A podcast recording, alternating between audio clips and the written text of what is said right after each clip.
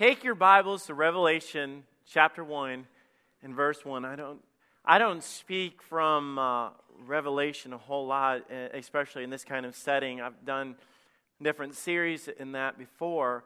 Uh, but this morning, this is what the Lord laid on my heart. Well, actually, not this passage, but I want, I want you to see why, why I'm doing this passage right here. And Revelation chapter 1 and verse 1, the Bible says, The revelation of Jesus Christ, which God gave unto him to show unto his servants things which must shortly come to pass. It's a futuristic book. Well, for us, a lot of the things that we're going to get into today is present. But it's neat to know that the Lord was looking forward in time, and a lot of the Bible is written past. It's history, it's things that we've already gone through. But listen what else it says. And he said, and he signified unto his angel, servant John, bear record of the word of God and of the testimony of Jesus Christ and of all things he saw. Now, notice verse 3 Blessed is he that readeth, blessed is he that readeth, and they that hear the words of this prophecy and those things which are written therein, for the time is at hand. I, I, I just think that is really cool how God puts it in there. Hey, blessed is though, because I'm going to give you something that is so vital, so important, so directly addressed to us. I mean, you, you, the, the, lot of the Bible, I know, we look back and we talk about the time of Abraham and Isaac, what God did, and Noah and the ark, and we look at those as so disconnected. But when you tap into what God said, man, I'm going to give you something just for this generation. So let me, let me pull you up to the spot that I believe is address, addressed right to us, which is chapter 3. So just turn the page one or, one or two pages over. And I want to speak on the subject of where is Christ in your life? Where is Christ in your life? And I know being a Christian, and, and I, am going to open this up because I know a lot of you are going to get tossed in what I'm saying because I, I don't want people thinking, well, that guy got up and I'm saved, and I, he's saying that Christ is not in my life. So let me clarify what I'm saying. Uh, uh when I'm saying, do you have God in your life, or where is Christ in your life? What does this mean and what does this look like? Because people say that all the time as for, oh, I, I know the Lord or I've got God in my life. And I know the Bible says, and let me clarify I've been bought with a price, I'm saved, I'm on my way to heaven. I can go across this church right now. A lot of you would stand up and say the same thing. Say, Pastor Tony, I know I'm saved. I, I'm, I'm going to heaven. I know the Lord is my personal Savior. And I'm, man, thank God for that aspect of it. You can say, My life belongs to Christ. I'm sealed with the Holy Spirit. I've got it nailed down. I know my assurance of salvation. So I don't want to get off track I, with what I'm talking about. But when we ask people, where is God in your life? I, have I've gone up to people or young people, you know, that maybe grew up in church, or, or, or, you as an adult where you grew up in church, and there was a time of your life where you just completely slipped out.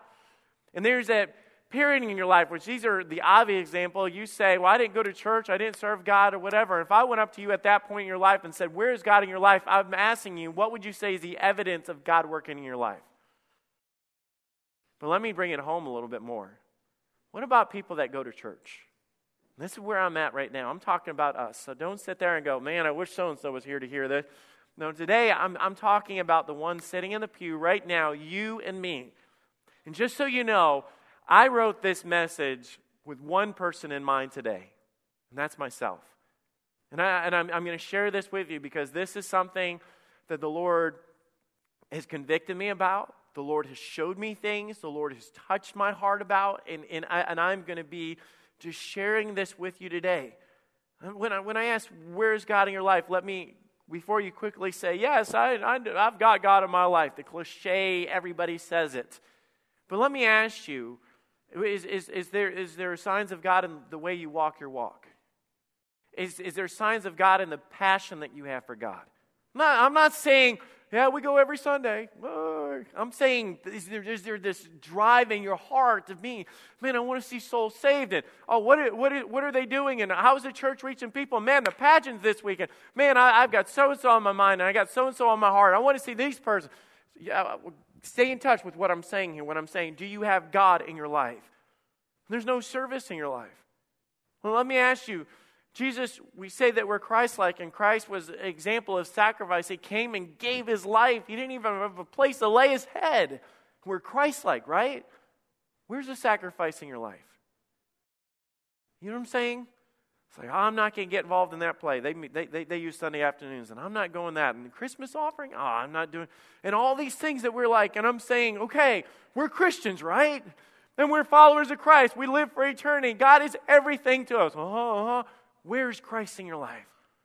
If, if, if, if, somebody, if the Holy Spirit came up to you right now and said, Father, I'm not getting a pulse, I, I know, you know, what's going on? That shows the evidence of God. And I'm not just speaking of the outward things, I'm talking about the relationship that we have with God. I'm going to do something weird this morning. I'm going to preach a passage of Scripture in reverse. Normally, we start with verse 1 and we go to verse 3 in, in, in, an instant. I'm going to start with the last verse and then work my way backwards, and then I'm going to show you why that I'm saying this is so important. In Revelation, we have a very familiar passage, and this passage is describing the church age. We, we have, and I say under the seven churches, and it lays these seven churches out. We believe, and I could go through, and I've done this before in Revelation series, where I've walked through the church ages, and I showed the one before us, where God said, Behold, I give you an open door that no man can shut, and how the, the great revival and evangelists and preachers and tent revivals and, and the, the sawdust trail and all those things that we know about and we've read about and part of our history and we love and the crusades and all these amazing things. The, when, when colleges were started for the, the preaching of God's word and for training of preachers, and you guys know what I'm talking about, right? I mean, we, we look back and see that and you say, man, it's sure not that way today. I don't believe it is that way today, but I believe the Bible laid it out and told us it's not that way today. Then we, then we get into another church age, which is in Revelation chapter 3. And in that chapter, we get the church age that is the church of Laodicea. It is the apathetic church. It is the church that they're there, and the Bible says that I know your works, you're neither cold nor hot. So it wasn't that they weren't doing anything, they just no, had no passion in their heart to see anything done. They were content just going to church. They were content with seeing pews full. They weren't content or to the point where they were saying, God, bring revival, break our hearts, Lord, do whatever it takes. God, that church was no longer like this. This church is just that church. Then in chapter 4, we see this description of what we believe is the rapture, the, the, the, the church in heaven. It's, it's the saints falling before God. It's the casting of our crowns before the King of Kings and Lord of Lords. It's, it's our praise and worshiping God. It's the, the song on their heart. It's those gathered around the throne. It's us praising the Lamb of God. It's all those things. But what I want to do is I'm going to pull out three verses between those two things.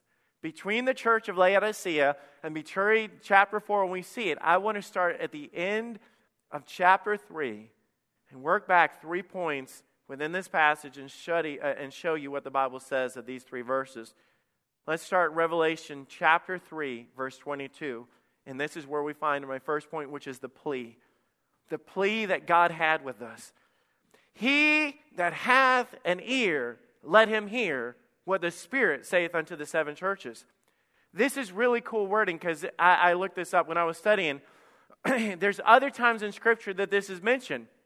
It is mentioned in the Gospels, in Matthew and Mark, where Jesus said, He that hath it here, let him hear, or hear in, in different phrasings of that. But it was kind of like, you know, as us as parents, when we're trying to tell our kids something really, really important, we say, Hey, you guys put your ears on, listen up, pay attention. Right, look at dad when I'm talking. You know what I'm talking about? When you kick it up a notch as parents, you want them to really, really get what you're about to say. We had Thanksgiving, and my son Jordan is in this stage of his life where he likes learning things and then experimenting with these things. And he, he said, Dad, I, I, I learned something on YouTube of how to do something. I said, What is that, son? And he said, Dad, I found this thing where if somebody straps you in using zip ties, I, I know how to break that out. I said, Jordan, let me tell you something. Zip ties are made not to break, okay? They're, especially with your, with your hands. He said, No, Dad, this guy does this. It's really cool he puts zip ties on his hands and then he just turns and he does this and he breaks them out of these handcuffs. So, in case anybody ever puts you in zip ties, I know how to get on. I said, Jordan, I'm telling you, that's crazy, whatever. Five minutes later, guess what I found? Dad, watch this. And he comes and I'm like, What are you doing? And he had these zip ties on his hands. He comes in the living room. At first, I thought it was really cool because my day was going to get a lot easier as for way more extra food and everything It was before we ate. And he turns around and says, Jordan, the, the, reason why I was saying that earlier is that's, that's not a good idea. And what I left out is I was saying, Jordan, zip ties, they, get, they can keep getting tighter. They, they'll cut off the circulation. It's not a good thing. I don't want to go to the ER. I'm hungry, you know, all these things. So he turned around, and of course, Dad, watch this. Boom, and it gets tighter, and his hands are turning red. And finally, we're in the garage with clamps and trying to, it didn't work. and I just remember sitting there, and I thought, how many times growing up did my dad say to me, Son, listen to me, seriously, listen to me. I'm telling you right now, the reason why I'm having you look at me and paying attention to what I'm saying is because what I'm about to tell you can change your life. It will affect you. It will help you. It will keep you out of trouble. It will keep you from getting hurt. I'm telling you. And right here, our God says this to us He that hath an ear, let him hear what the Spirit of God saith to the churches.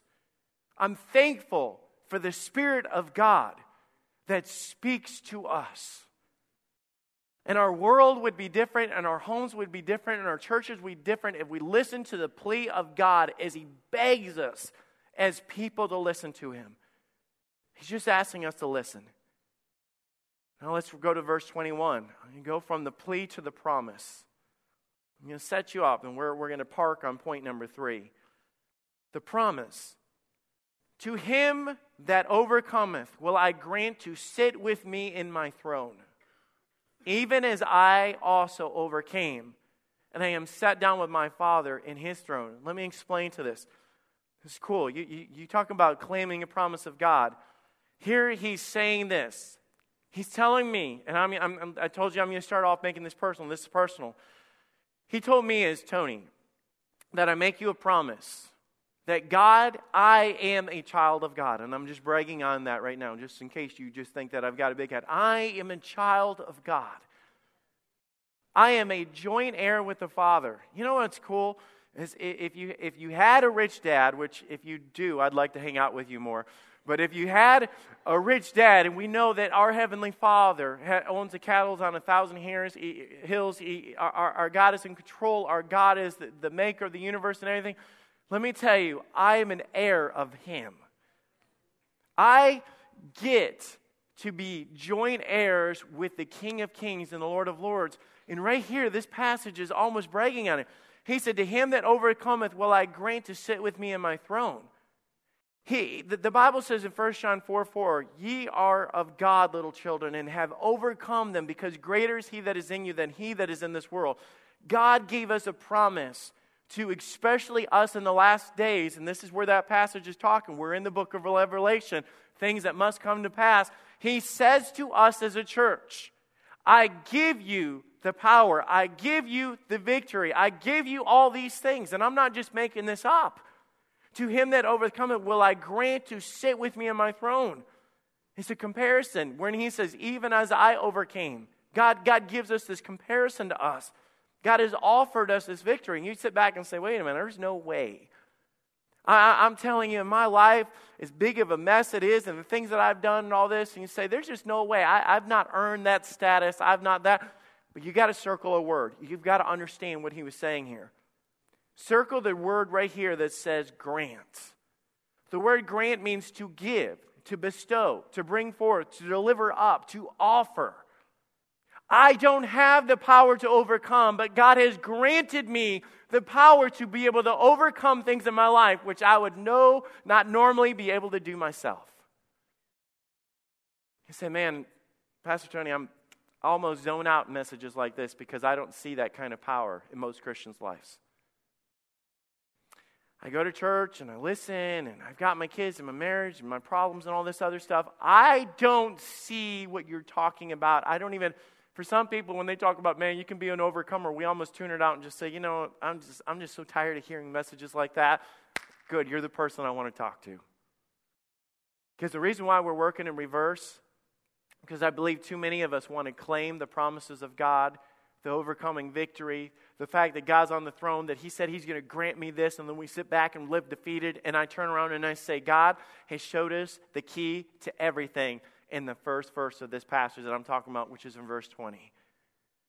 And let me tell you right now The reason that I worked in reverse is because a lot of us want to claim verse 21 and we skip verse 20 and we wonder what's wrong. I'm telling you right now, to the church, the people that I love, the people that I serve with, the people that I attend with, the people that I worship with, you guys that are my friends this morning, I'm telling you that I believe that we all have fallen short of verse 20. Behold, I stand at the door and knock.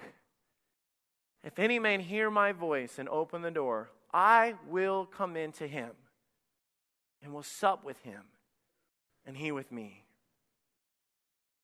My last point, or my first point, would be the proposal. Allow me to remind you what we're still talking about, which is the local church, talking about the saved. But notice the location of Christ. And I'm asked, where's Christ in your life? And this is where I'm going with this. In most Christians' life, especially in the last days of what Jesus was saying, is most Christians have Jesus on the outside of their life. It's not that they are not saved. It's not that we don't have the hope of heaven. It's not even that we're not going there. But let, as, as we unveil this passage, I hope you understand that I believe that through our chaoticness, the fact that we are enriched with goods and have need of nothing, and we're not hiding in a basement to have church, most people drove here in a car. We're not walking to church. Most families are not sharing a Bible. Most people are not sitting there trying to witness undercover for the sake of losing their life. And I'm talking about back in the day of when we saw revivals broke out and when they would burn people at the stake and when they would burn Bibles and when they would have underground church, all that. And, and not that I'm thankful for where we're at. I'm thankful for my freedom. I'm thankful. But at the same time, moves a mindset among churches of everything's good. There's, there, there's something is missing. It's that zeal and that passion to fight and to, to do and to, to love and all. You, know, you guys know what I'm talking about? I hope I'm. It's just that the, life is really good for us. You know what we're going to do on this stage? We're going to fill this place up and we're going to get up and say anything we want to from God's word, and nobody's going to pull a gun on us and tell us you can't legally say that anymore. And I'm thankful for that. And you say, well, the day's coming. Well, it's not right now. So give me my stage right now. And I'm not going to I'm not going to throw my opportunity away right now because this is the blessings of God that I get to say that he was born in a manger, he died on a cross and he rose again. That's my right, that's my blessing and I'm thankful for it. But sometimes when we have it so easy and it's, it's, there's no fight or threat to it, it almost, it almost becomes, oh, how many nights are we doing that thing?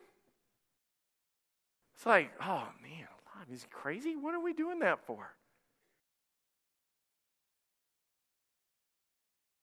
God said, if you were having an OSU Buckeye game five nights in a row, would you show up for that? If it was a baseball game that was a World Series and they were doing it for seven nights, would you show up for that? If it was, if it was a sale at a store and you had to camp out in the cold for 20 bucks off a TV, you know why we're all laughing? Because I did that. I know I didn't do that. I just, I. My son Logan wanted something from one store, and it was one of those get there in the middle of the night things, and it was going to be an adventure of dad, and I didn't think it was a store that would have a line, an hour and 45 minute line. Line. It was a very cold black morning Friday for me. And, and I'm telling you, I did it because my son wanted this so bad. He's standing there with his money in his hand and his coupons, and he had this all worked out, and he was so pumped and excited about it. And it was a gift he's buying for his brother and sister and everything. And I was willing to do that. And I thought, you know what? We'll do that for a deal. But then we'll have a play, and they're like, oh my goodness, how many? That guy's crazy. You got to be there. What time do we have to be there? All this just so 1,300 people can hear the gospel? and maybe not go to hell for all of eternity? Is he crazy? I know I'm being. But I, I do believe, and I'm telling, talking to myself that I do believe that I fall in some ways in that church that is lukewarm and rich with goods and have need of nothing. That I, I, I, honestly think that in a lot of ways I've gotten so comfortable what I've gotten that I've stopped to appreciate what I have. And as a result, I believe in my life and our finances that God's sitting there going, they're having a Christmas offering at their church, and every dime of it's going to go to helping people hear the gospel so they have a chance of salvation and not go to hell. And God comes up and says, Hey, how's it going? And oh, wow, that is, man, they got a sweet TV in there, man. Man, smart TV, because the other TV was dumb and they had to get a smart TV. What's up with that? Man, it used to be where it's like, honey, I got to go from the 32 to the 42, and now we've got to get the 42, and it's got to have brains to it. And I mean, just we're, we will never be satisfied, I'm telling you. The next best thing, the next best phone, the next best thing that hits the market that they're telling you, the iPhone 25 ST, whatever, it's, it's coming, I promise you. And it will always be coming.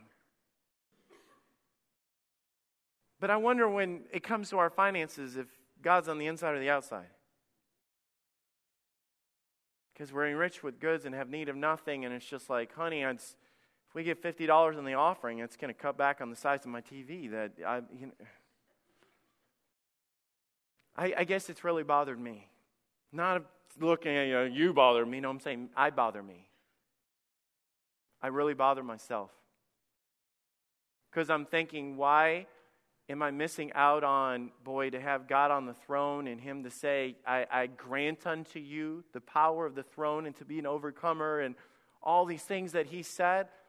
Because I think that we dwell too much in verse 21 and we're not willing to do verse 20. We're not even willing to examine ourselves to know why verse 20 is not working. Let me, let me, let's read, let's get into this. This is what he says. I love the fact that he says that he's knocking. Because even after he explains the church of Laodicea in verse 16 and 17 of how he describes that, even in the fact that there is Christian after Christian that is sitting there, that we've kind of pushed God out of our time and our schedules, and we're so busy, and we've got this and we've got that and all this. In light of all that, in light of, uh, of how I, I don't have time for God in my devotions because I, I spend too much time in, in, in fun things on our phone or fun things on TV or fun things on our iPad or whatever. And, and God's saying, Boy, what, where, where, where's that time with me?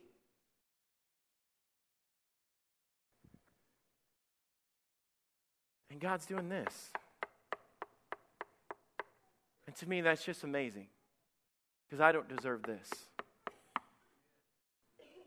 You say, What is that? That's God saying, I know what you've done but I still want in. I, I, I know I know that TV is really nice. And I know that high speed and, and I, I know your phone and man, you guys have been waiting for that new to game to come out and all these other things, and you're so busy, and I know you're working. God says, but I still want in. You say, why is that? Because I'm telling you, He loves me. In spite of my failures, in spite of all those things, and in spite of us living in the last days, and let's turn around, you know, we, we can get mad and you say, man, we are living in the last days, and it's so evident all this. And God's saying, if you would stop being so consumed with what this mayor is doing, what this president is doing, what all the other stuff, and get back to just, just answer the door. You're so consumed with what everybody else is doing, and God's saying, I just want in. I just, here, here, here's what he's saying right here. This passage, you break it down. This proposal right here, he says, if any church will hear my voice and open the door, what's it say? If any, what's the word? Man. You know it's personal? Do you know revival comes to the church when it's personal? We're looking and saying, man, if that church would get on fire for God, and God's saying, man, if you'd let me in. It, it's, it's not some sort of great movement that God's waiting to sweep across Fellowship Baptist Church. God's looking for that individual that would be heartbroken that to do that. Here's, let me explain this. Here, here's what I've learned from this. When, when God is yelling out to hear, it doesn't just say, if any man hear my voice. And it does just say, it does say that, but that's not the only thing. It says, if any man will hear my voice and will open the door. Let me tell you, that's, that's where we stop right there.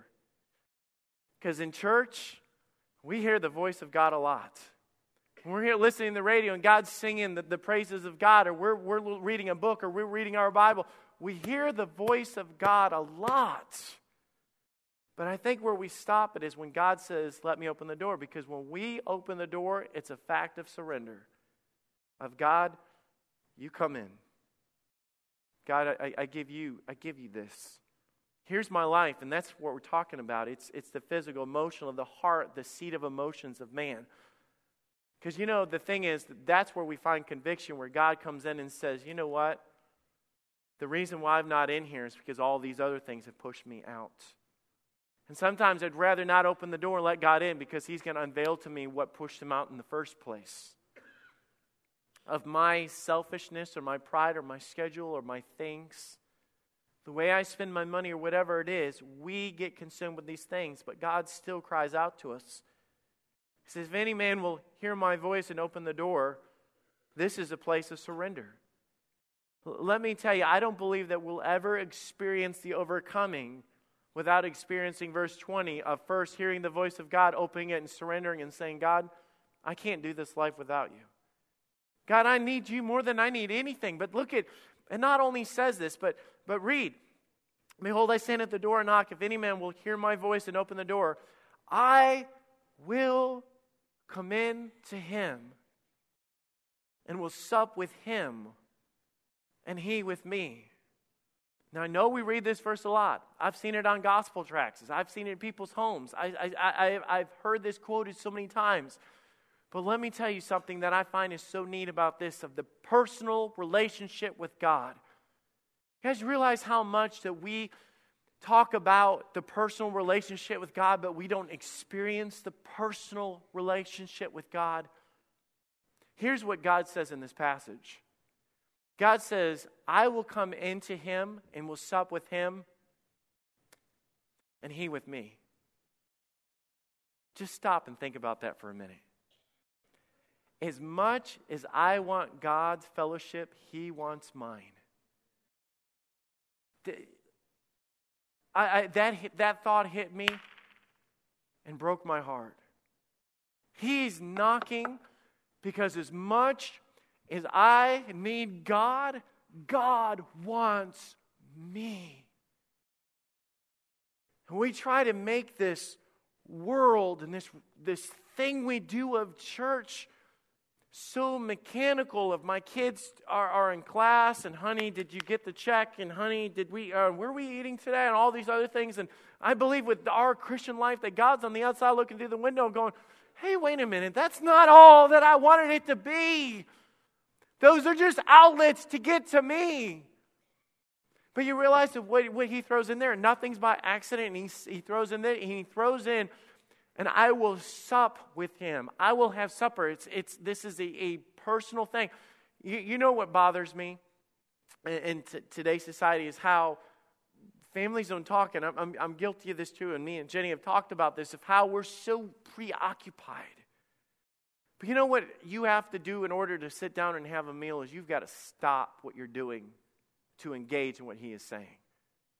You know I, he said? I will sit down, and he didn't just say we'll spend time together. He goes, no, we're going to engage in a meal together, and especially when you look in light of the customs of the Old Testament, what, what this was referencing of that intimate sit down, wipe everything away. I'm going to sit here. I'm going to sit here. You're going to sit there and we're going to sit there and we're going to commune and we're going to talk and we're going to engage and I'm going to be with you and you're going to be with me. I'm telling you, church, right now, that's what God wants more than anything. So, man, I thought more that what God wanted more than anything is for souls to be saved and lives to be changed and all this. Yeah, when you get to verse 21, that's what it's talking about. But don't skip open over the personal relationship with God. Don't skip over the fact that we have got to stop in our busyness, stop in our selfishness, stop in everything that we're consumed with, and put God first in our lives where He belongs. Can I tell you? Let me, let me show you how this works. Verse 21 shows His power, verse 20 shows His presence. Just for the record, we will never experience His presence without His we'll never experience His power without His presence. If we want to know why, or what we have to do to say that I want to see God break out, I want to see souls saved, or I want to see God bring revival to my family. I've got so and so coming to play, or to church, or to family gathering, whatever, and I'm asking for God's power to be there, then God says, Man, why don't you get with the one that's got the power to do it? And give him what he wants, which is your heart, your relationship, and your love, and not just the going through the motions of showing up to a building. And I'm not saying this. Let's say, man, all you guys are a bunch of hypocrites. You're just sitting out there not caring. I'm not saying that. But I'm saying if we were to examine our life and go through it and say, God, have I pushed you out in my finances? Have I pushed you out in my schedule? Have I, have I pushed you out in my personal time? Lord, have I pushed you out? Are you, are you on the outside looking in? Or Lord, if I invited you in and say, God, my life belongs to you, I can do nothing without you. Lord, I don't want to face one thing without your power and presence in my life. God, I will stop, I will sit, I will engage, and I will love you because you love me, and I can't live a day without you. I say all this because I love us, of what God's doing in our church and what God wants to do, but let me tell you, this passage was written to the ones living in the last days. This passage was written directly to us. This passage was written with chapter 1, verse 1, 2, and 3 as a promise and says, Blessed is the man that listens. And now let me show you this in order. When we read in verse 1, or chapter uh, 3, verse 20, when God says, I, I desire fellowship, I want in, God says, And I'll give you the power and I'll sit you on the throne, and we will be as one, and I, I, I, will, I will grant unto you the Spirit of God. And then he says in verse 22 He that hath an ear, let him hear, because I promise you what you need more than anything. When you the, the next thing, you turn the page, chapter 4, right there, boom, we go into the last days, tribulation, and all those. What the church needs in the last days is a relationship with God. And he laid it out. Let me ask this Where is Christ in your life? Where is He in your personal walk, in your personal day, in your personal prayer life, and everything else that we're talking about? Where is God in those things?